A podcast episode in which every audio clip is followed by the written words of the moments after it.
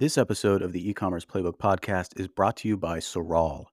Build your influencer marketing program on autopilot with a simple workflow for everything from gifting to paid campaigns. Try it out for free at getsaral.com slash champions slash CTC or with the link in the show notes. Hey, folks, welcome to the e-commerce playbook podcast. I'm your host, Richard Gaffin, Director of Digital Product Strategy here at Common Thread Collective. And I'm joined today as always, I'm joined by Taylor Holiday, CEO here at Common Thread. Taylor, how you doing? Doing great. Great, awesome. And we're also joined, very excitingly, uh, by our COO, Orchid Bertelsen, here at Common Thread Co. Orchid, how you doing? Hi guys, I just wanted to see how you spend your days. So it's really just checking exciting on our, to be here with you. Just checking on our usage uh, and our you know make our utilization rates uh, as yeah, employees. We have about 48 minutes. We have 48 minutes, folks. Yeah. That's right yeah, good operation. Uh, that's COO stuff right there, making sure we're using our time wisely, that kind of thing.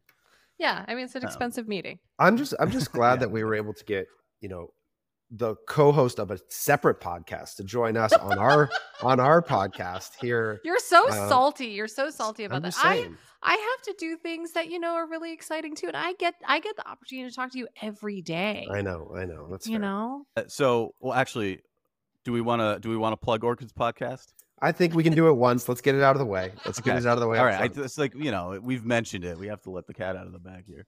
Well, I am the co host of season three of Infinite Shelf, which is a future commerce podcast, uh, where my me and my co host Ingrid, who is of Noon fame, um, really just talk about all things e commerce. So join us. It, it's like talking to friends. We don't take ourselves too seriously, um, and it's a good time. Great. There you go. Well, so it sounds like you got the credentials then to uh, talk to us a little bit about uh, our topic today, which is so we've discussed uh, a couple of weeks ago, I talked to Luke and Steve, who are sort of the, I suppose, behind our Q3, Q4 strategy for our clients, a little bit about the fourth, the four peaks of the fourth peak, which is the idea that there are four mini peaks that happen within the Black Friday, Cyber Monday uh, cycle. But I want to kind of want to kick this off uh, talking about we've talked about this before in the podcast a little bit, but I want to get Orchid's specific perspective on this, which is the idea of creating a marketing peak in general. So we've talked often about the idea that you need to find revenue valleys and turn them into revenue peaks by finding uh, spots throughout the year where you can take advantage of uh, sales moments that already exist, jump on board them, and create revenue moments for yourself. But Orchid, I want to get a little bit of your perspective on this idea of peak creation. So why don't we start there? Yeah, sure. I think you know, and just by nature of my experience and my background in creative agency world and also on the brand side, I think it's very tempting to just pull up the calendar of national holidays and say, okay, all right, let's map out Labor Day. Let's map out Memorial Day, 4th of July. Now, why we offer promotions on national holidays, I don't know, but we've done it for a very long time. And I think when you're a beginning business, when you're trying to find those opportunities, then, you know, you just simply look at the calendar. And then if you get a little more granular, you say, okay, well, we sell chocolate chip cookies. So what about chocolate National Chocolate Chip Cookie Day? Now there's National Chocolate Chip Cookie Day and then there's National Cookie Day. So you have to be very mm. specific mm. about that. Yeah. But I think that as you become more developed as a brand, you not only look at start at the calendar, but you actually look at your business performance. So you say, okay, well, if I look at, you know, my revenue trend line over the last year, we know that a lot of businesses make a lot of their revenue during Black Friday, Cyber Monday. That's just a reality of our world and it has been for a very long time. We've also seen that, you know, usually around July, so pre back to school, depending on your category, uh, tends to be a bit slow as well. We see this in terms of our business with our clients, you know, going into a slow period of time. And I think Taylor's done a wonderful job in talking about the implications of that, the implications of being cash strapped uh, right before the holidays, because you need to free up that money in order to, you know, bulk up your inventory because, you know, you can't, you can't sell product if you don't have it. Um, and so businesses get into this really challenging period of time. And so the question becomes all right, well, if you can't find a holiday that aligns with where you want to turn a revenue valley into a revenue peak that makes sense for you to talk to your customers, then what? And I think a lot of people don't realize that you can just make it up. it could mm-hmm. be anything. And so, Richard, the last time we had this conversation when we were at In and Out, where I right. think I accidentally had Corey's burger that he ordered, which was excellent, by the way. But, mm-hmm. you know, Amazon, like Prime Day, is such a great example. Um, now, I'm very hesitant to use examples from well known brands like Apple or Nike or Amazon in this case, because they're so well established. And of course, they spend hundreds of millions of dollars on marketing. And so, small brands, whenever you use those big brands as an example, they're like, okay, great, great, great. I don't have all that money. What can I learn mm-hmm. from that? But I think we use those brand names as examples because everybody's familiar with them because they spend so much money on their marketing. And so when we look at Prime Days, it's like in the middle of July. I mean, this past year was July 11th and 12th, and it just, they just made it up. And they've been doing this for such a long time that even brands who weren't selling their product on Amazon they had Prime Day deals. Now you can't really say Prime Day. It's kind of like the Super Bowl now, and you have to say the big mm-hmm. game, although I'm sure they'll trademark the big game at some point. but I'm sure Amazon looked at their overall revenue trend line and they're like, hey, July tends to be really slow. Like, what can we do here? And so they made a Prime Day. Taylor, anything you want to add? Yeah, well, I think so. There's a couple of things that are really good points. One is you have to first sort of look yourself in the mirror and say, do we move the cultural zeitgeist or do we need to ride the wave? Mm. And like Amazon can move the zeitgeist, right? Like they have the distribution yes. power to create a cultural moment nationwide. So there's an opportunity for all of us to ride that wave, which is they are going to drive increased consumer intent for shopping. So we should all put Prime Day one and now the new announcement, Prime Day two, coming in October mm. onto our calendar. And I do think it is very four peaks theory for them to introduce those two date ranges where they know they have natural demand in lots of points of the calendar, but July and October are really shitty months generally for ecom. And we are sort of entering right now what is the sort of the trough of sorrow here between from post Labor Day to Black Friday, Cyber Monday tends to be when all the moment when you're going to read a bunch of articles about how the revenue is not going to come.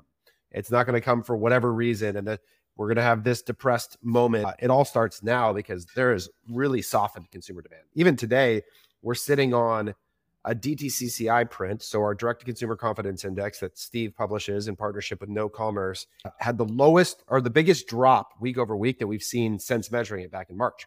It's almost a 13% decline week over week.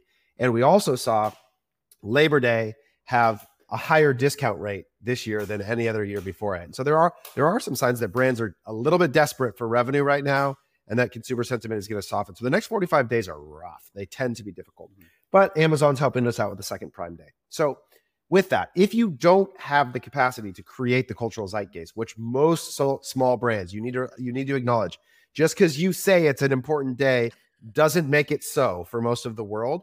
And so I think the question is to like outside of the national holiday calendar that most people don't really have any idea exists what are the underlying cultural trends that exist? Like one we were talking about for one of our brands is back to school is like a general trend line of an example where you can tap into it. But even more specific than that, Orchid, I know you're big on TikTok, so I'm sure that you've come across some of this, is Rush Week in sororities.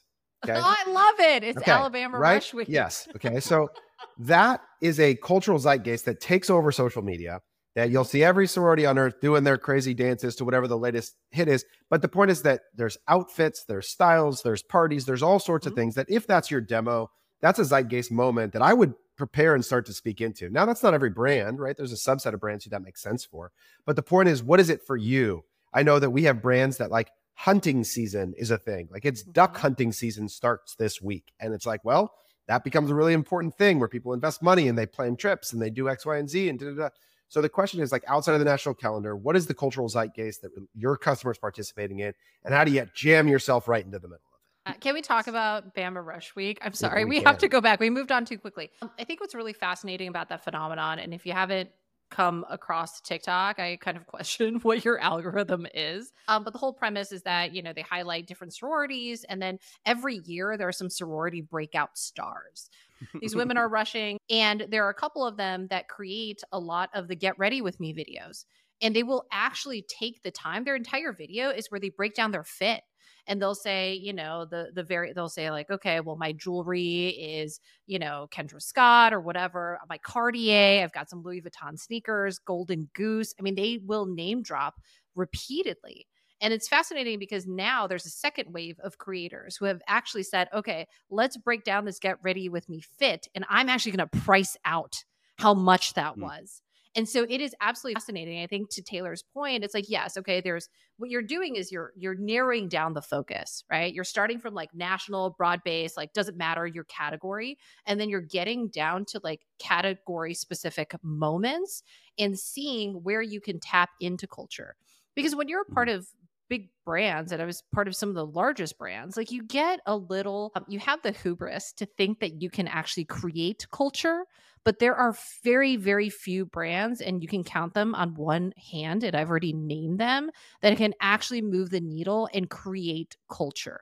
What you're trying to do is you're trying to tap into it in a way that feels very genuine and authentic to your brand because I mm. think like millennials, like our bullshit meeting meter's not that good, but Gen Z, I mean, they'll call it out for days, right? And so if you are simply doing something for a community and putting that in air quotes that is self-serving and really just to put more money in your pocket, like you're going to get called out for that. And so it really mean you need to be very focused and have your finger on the pulse of culture. Now, how do you do that?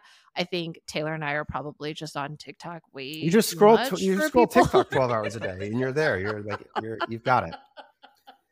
Uh, but I, I I think this is right. Now, what's hard about this, right, is that we're trying to talk about this in the context of marketing calendaring, right, and planning.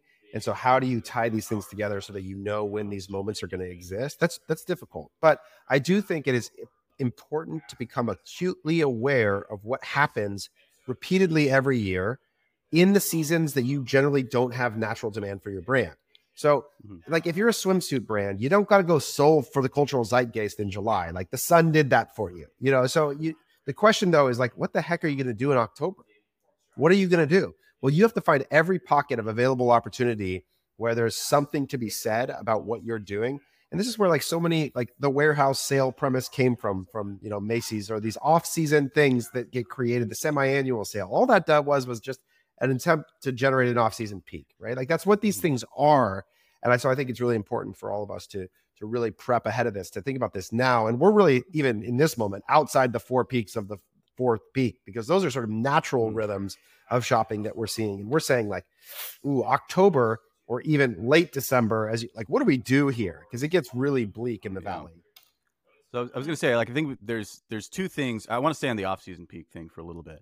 So two things are simultaneously true here. Like, according to the the strategy that we're presenting, Q3 is absolutely crucial to building up that new customer file for Black Friday, Cyber Monday, right? At the same time, Q3 is also the doldrums for most brands. Like, this is a problem area for revenue. So what we're saying is like now is the time where you really have to start acquiring new customers. Also, it's going to be the most difficult time to acquire new customers in some ways. So maybe we can talk through a little bit. And I can start with you, Orchid.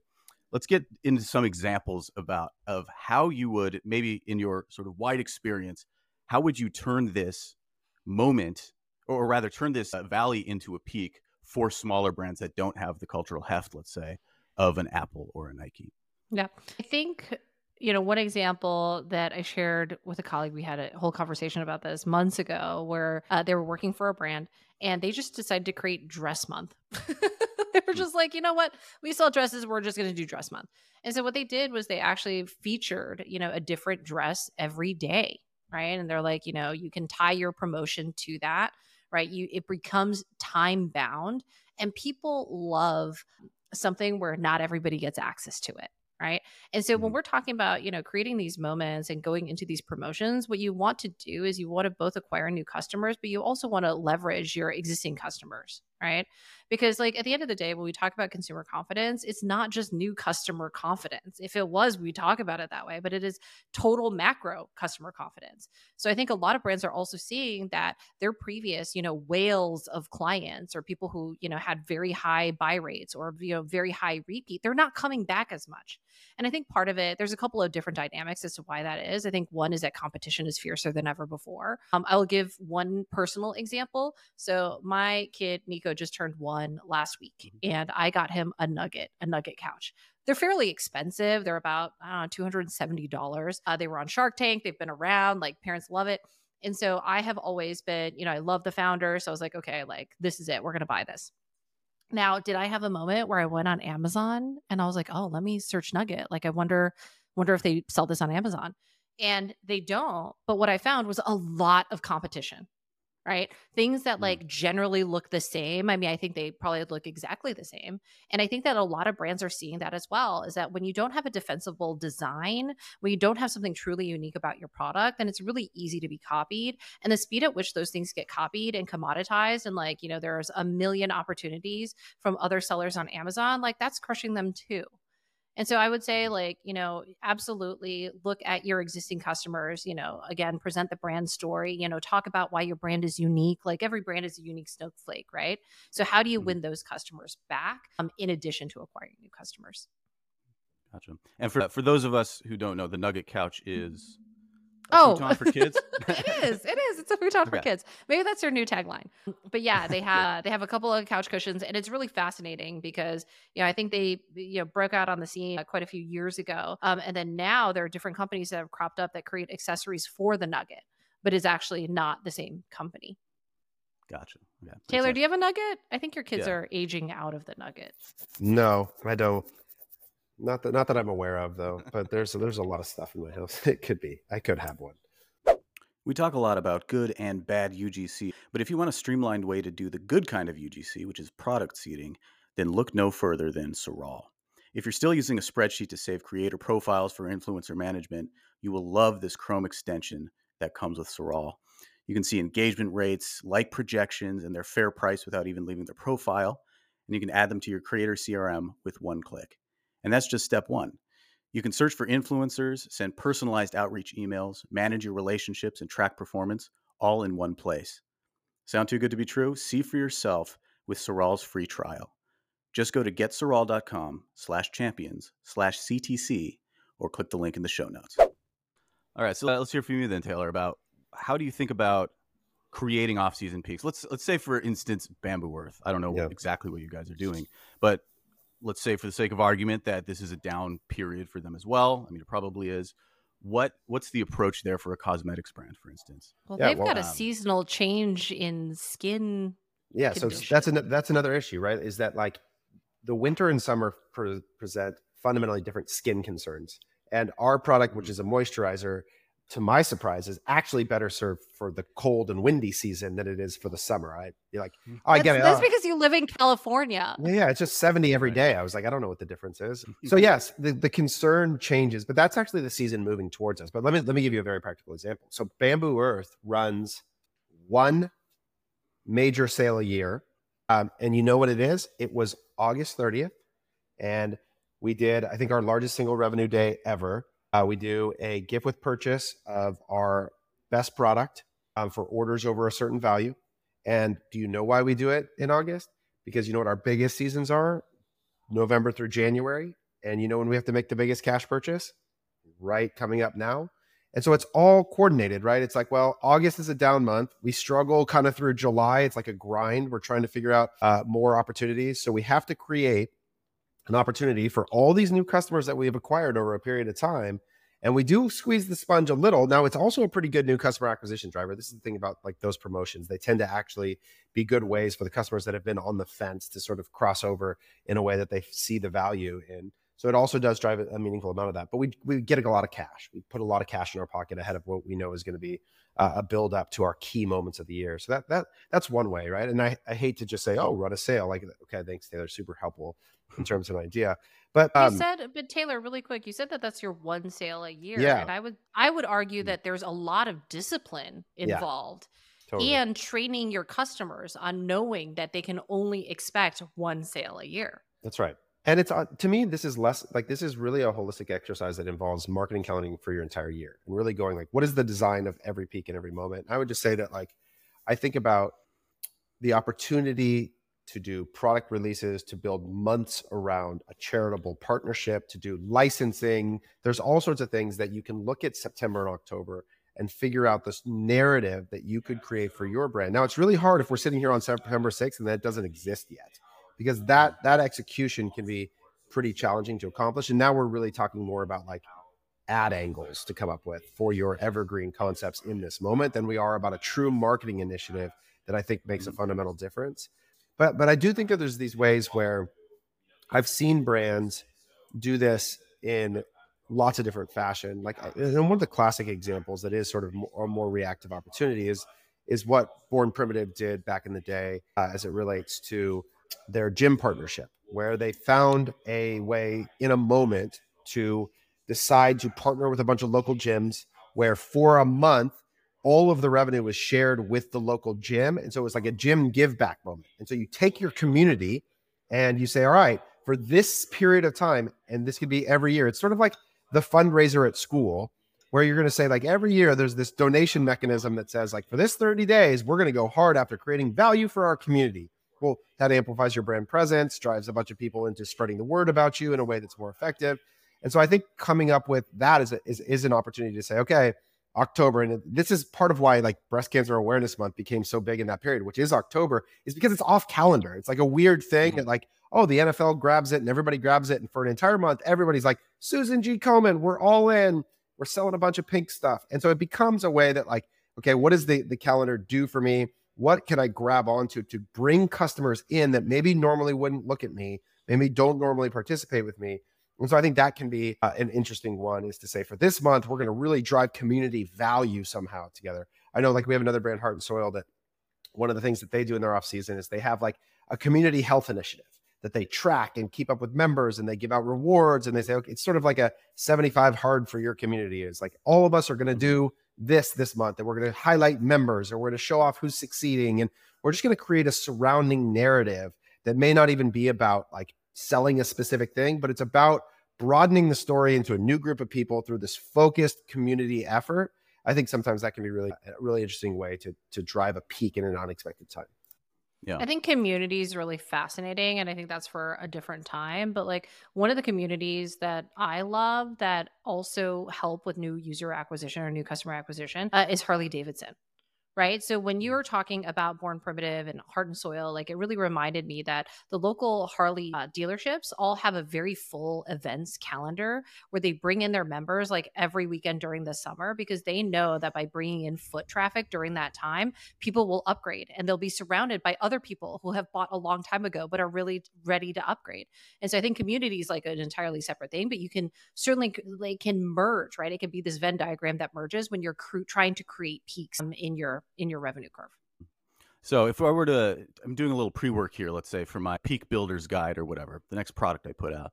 So what, how would you guys summarize, or maybe if you could summarize for us, like what are the categories of peak that you can sort of think through creating? So like for instance, we have seasonal drop is a classic, mm-hmm. only sale of the calendar year, or obviously there's like you know watching TikTok and jumping on whatever trend there is, but like how like what other categories would you say there are if you could kind of summarize them? Well, I think if I were to try to create a framework for it, I would say that you start really broad um, with things that, you know, again, like the national calendar, or national holiday calendar. And then like the next category that you dive into is like category specific.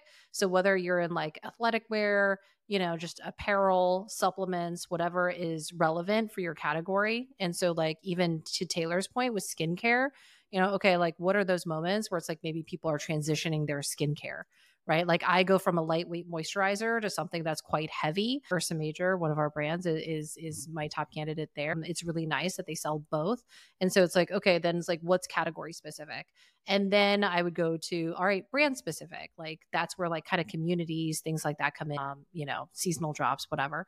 And then I would get really focused on just creating those moments. But yeah, I think you t- like in terms of like how you can think about those different type events, mm-hmm. definitely seasonal drops. I think creating like a limited edition anything uh, is interesting because it's not only about selling out of that limited edition product, but it's about just getting people to the site right because mm-hmm. even and we've seen this in in certain like of our brands as well where it's like okay someone comes in for the limited edition sneaker let's say but it sells out like they're not leaving without something else as well so it's really mm-hmm. interesting that you know by allowing those people to come in for a specific reason like you still make that sale even if it's not for that individual product um and then like you know to my point, like that last layer, I would say would be like cultural relevance because I don't think that's so much that you can plan, but it's about creating mm. like the operational mechanisms so that you can act very quickly and hop on that train by, you know, making your adjustments to your media, making your adjustments to your, you know, whatever email you're sending out, you know,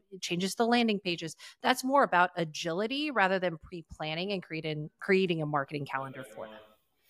Uh, yeah, I like the I like the idea of like increasing the the surface area for luck that you're going to like hit a cultural relevance thing. So I'll give you a great example of one that like happened to me last night. So right now is the U.S. Open for tennis. Okay, so it's the this happens every year at the same time, and there's this new kid. His name's Ben Shelton. Okay, so Ben Shelton is 20 years old. He's the youngest American to make the U.S. Open semifinals since 1992. Like huge star, serves faster than everybody else, and I've seen him Was like he born. He was born in 92. Yeah, exactly. Yeah. So like I've seen him showing up everywhere all of a sudden. He's the hot new thing. And I was watching his match last night and he's head to toe on running. Okay. I hate on running. I don't get it. I think it's the mm-hmm. ugliest brand I've ever seen in my life. Like I do not understand it at all.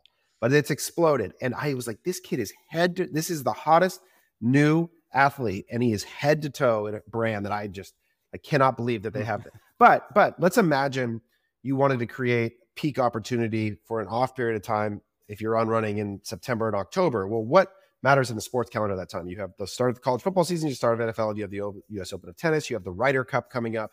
And so by creating sponsorship in those categories, you create the opportunity. Now, Ben has to win. He had to create this moment. So there's no guarantee, but the surface area or opportunity for it. Now, we're talking about bigger brands here. This is not a play that a startup's going to make, but at the same time, really understanding like what and one of the good habits to do i think for for marketers is like just go spend some time sign up for like the google trends email alert to see like search volume every week to understand like what is driving culture what really actually creates moments and like you'll be shocked how much of it is like Timothée Chalamet is the number one search term right now because That's because he's dating Kylie Jenner. well, exactly, exactly, right. So it's like, oh, okay, this is the, the most of what the internet talks about is a really important thing to understand because I think one of the like I, I used to like when I talk to our creative strategists. To me, most people should start with like Imgur.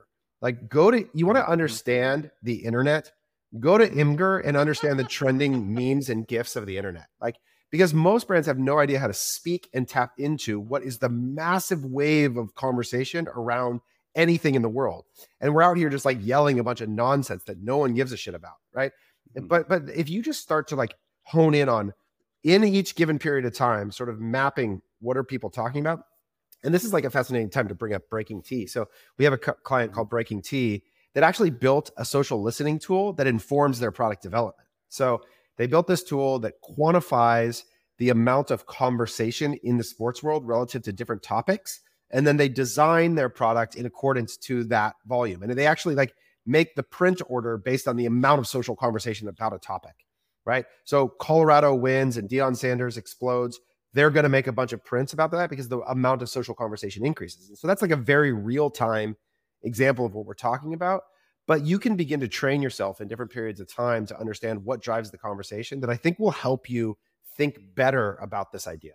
Mm-hmm. Yeah, and I think That's to your point about BreakingT's, like the example I have, because I'm trying to bring some diversity in here. So this is a Vanderpump Rules example. There we go. but but Lala, one of the stars, like when Scandal happened at the beginning of the summer, you know, she was um, doing it was in her Instagram stories uh, where she was talking about a cease and desist letter that she received, and she was talking about like, hey, you don't send that directly to me. I have legal counsel. You send it to my legal counsel. She's like, his name is Daryl. Send it to Daryl. And so she took that phrase and had hoodies on her site within 24 hours. So again, when we're talking about like the cultural zeitgeist and how you tap into culture, for me, it's about, and I think Taylor did a really great job in highlighting for BreakingT's. Yes, it's a social listening. Like you have to understand the the speed of culture. And what you're trying to avoid is that Steve Buscemi meme of him like in the Yeah, high school right. hallway, like carrying the skateboard, which is like how I feel every time I talk to some of our Gen Z employees. Mhm. But what you're trying to do is both social listening, but again, it's the operational agility to be able to act very quickly on that. And I'll give one more example that's like a very dated, like marketer example. But you remember during the Super Bowl when I think Beyonce performed, this had to be back in 2000. I was living in New York at the time. So this must have been around like two, between 2010 and 2013. And uh, there was a blackout, right? All the lights went out. Mhm. And everybody was just like, you know, Oreo at the time had put out an ad on Meta, Facebook at the time, that said, you can still dunk in the dark. and they did it while the lights were still out. And everybody was like, "Oh my gosh, how did they do that? That's amazing. How did they get it through legal approval? All those things." But what people don't talk about is that Oreo actually had a campaign running that year where they had a new ad every day.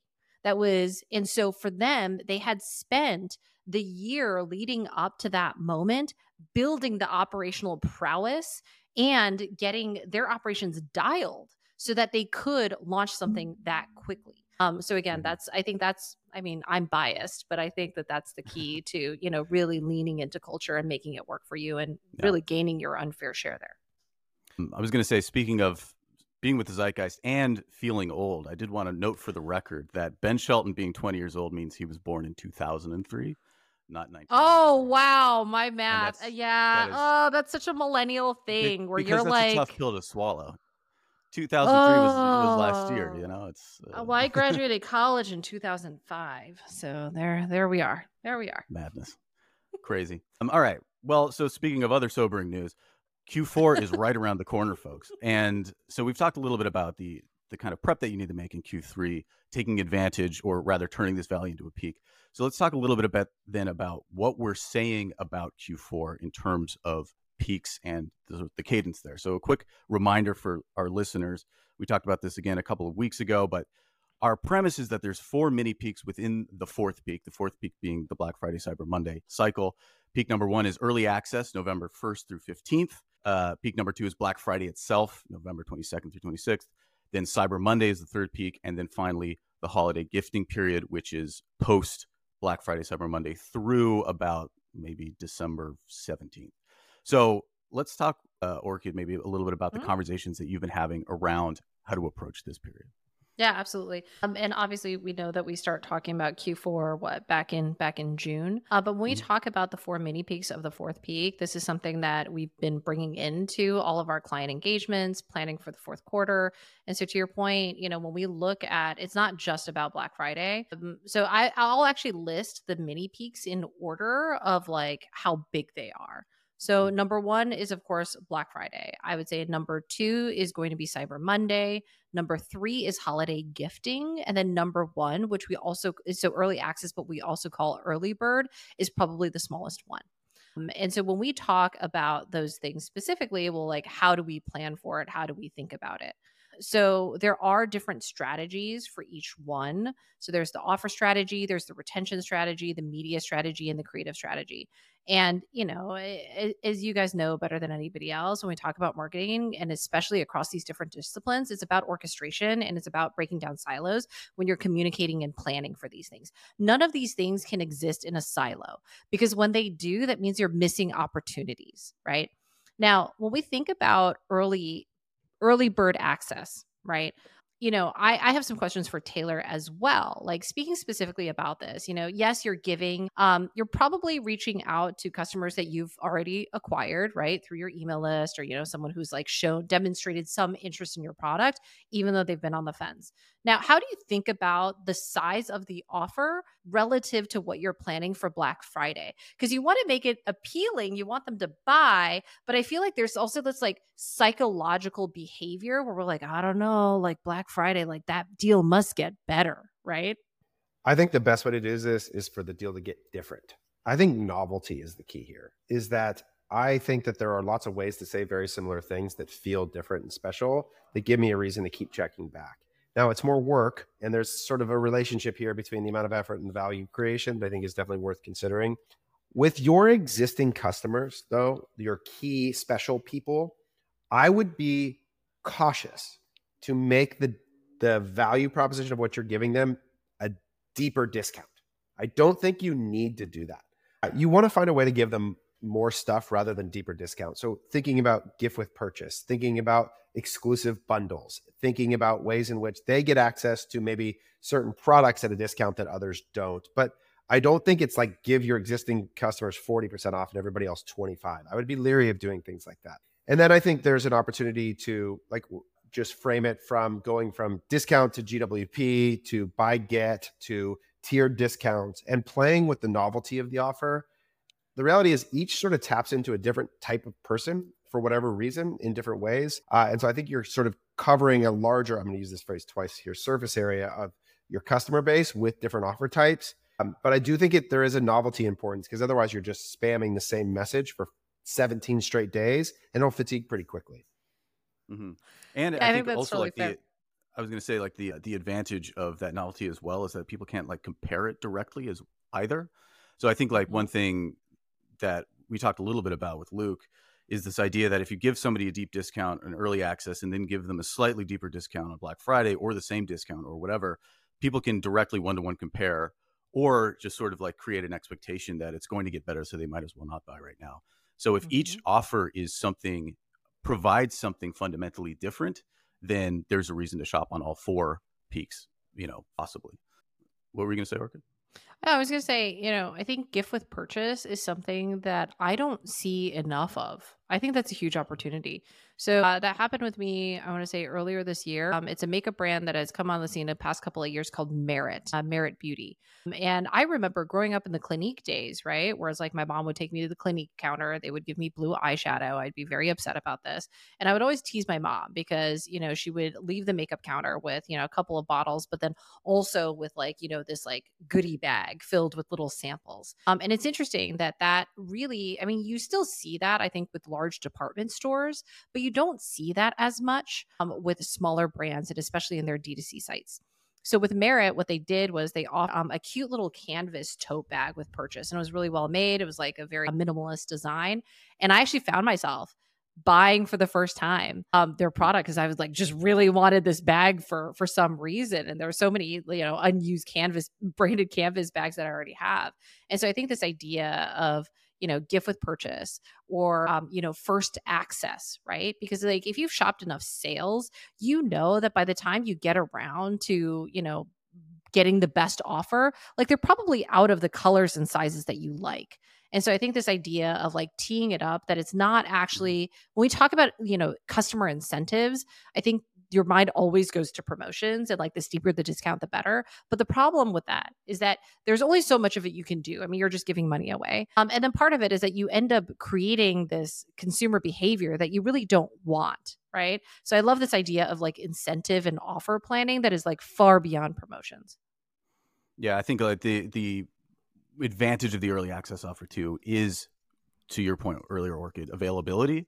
Um, that's one thing that we talked a little bit a couple of weeks ago as well. This idea that your favorite like colors and styles and whatever are still going to be in stock.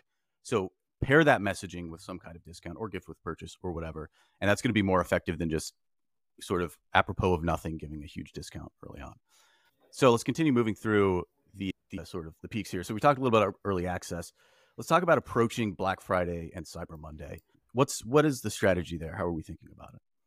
I mean, I mean, that's a big question. Wow. Yeah. Yeah, I know. Uh, well, so yeah, like, I think the, the premise of the four peaks of the four peaks, right, is that there's a season, there's a set of behaviors in all of this, the the lead up periods where we call it early bird and then Black Friday, Cyber Monday, holiday gifting. So the four of these, right? So on Black Friday itself, what you're now doing is you're now trying to take advantage of the largest volume of consumer demand that exists. And so this is the moment to ensure that we are squeezing every bit out of every drop of everything we've led up to this moment. So you are going to ramp your remarketing volume, you're going to increase your retention volume, you're going to make sure the volume, the number of email sends are all set to be multiple times throughout the day. You're resending unopens to the list. You're just using every bit of that existing demand to make sure that you're it's fully satiated, that you don't leave any meat on the bone um, in that period of time.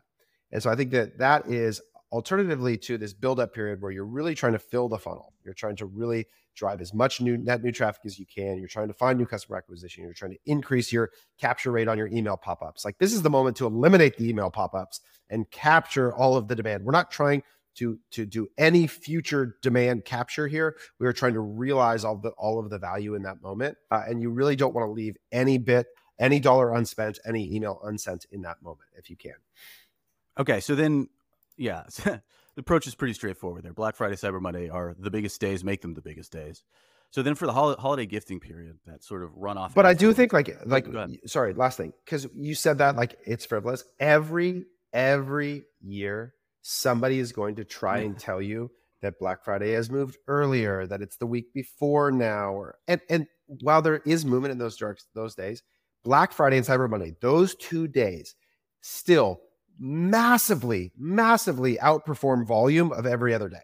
And so do not get caught. Don't start worrying. Oh, I like what about their, their this brand's doing a sale at the beginning of the month or they're doing it two weeks before. There are ways, but like look at the calendar. When we talk about the four peaks of the fourth peak, it's like there's like little hills, but the Friday and Monday are still so disproportionately where the volume exists. So it's really important to because you're gonna read something, you're gonna hear something about that being different or moving earlier or blah blah blah. Every year I hear this, mm-hmm. but no, no, no. Those two days are so deeply culturally ingrained that it's just different. Yeah. I'm so curious as to like the D2CCI, like what it's going to look like for Black Friday, Cyber Monday this year. Because even with a lot of Steve's reporting this past year, you know, I had questions around promotions. Like, yeah, we're seeing revenue pop up and confidence higher, but the, you know, to your point earlier, Taylor, like we're also seeing higher discount rates. And so I'm really curious, like if there are some things, some cultural moments like Black Friday, Cyber Monday that's so ingrained in the American psyche that it actually like trumps all of it.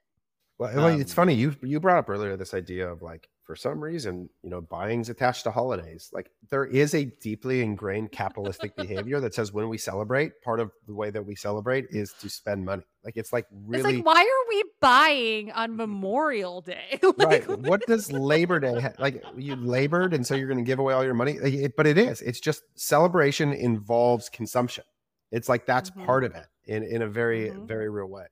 Yeah, and and I mean, I think it's like, and this particular holiday is all about gift giving too. I mean, that's sort of the mm-hmm. fundamental mm-hmm. cultural movement around Black mm-hmm. Friday. So, I mean, that is is a good point to, to make a distinction between.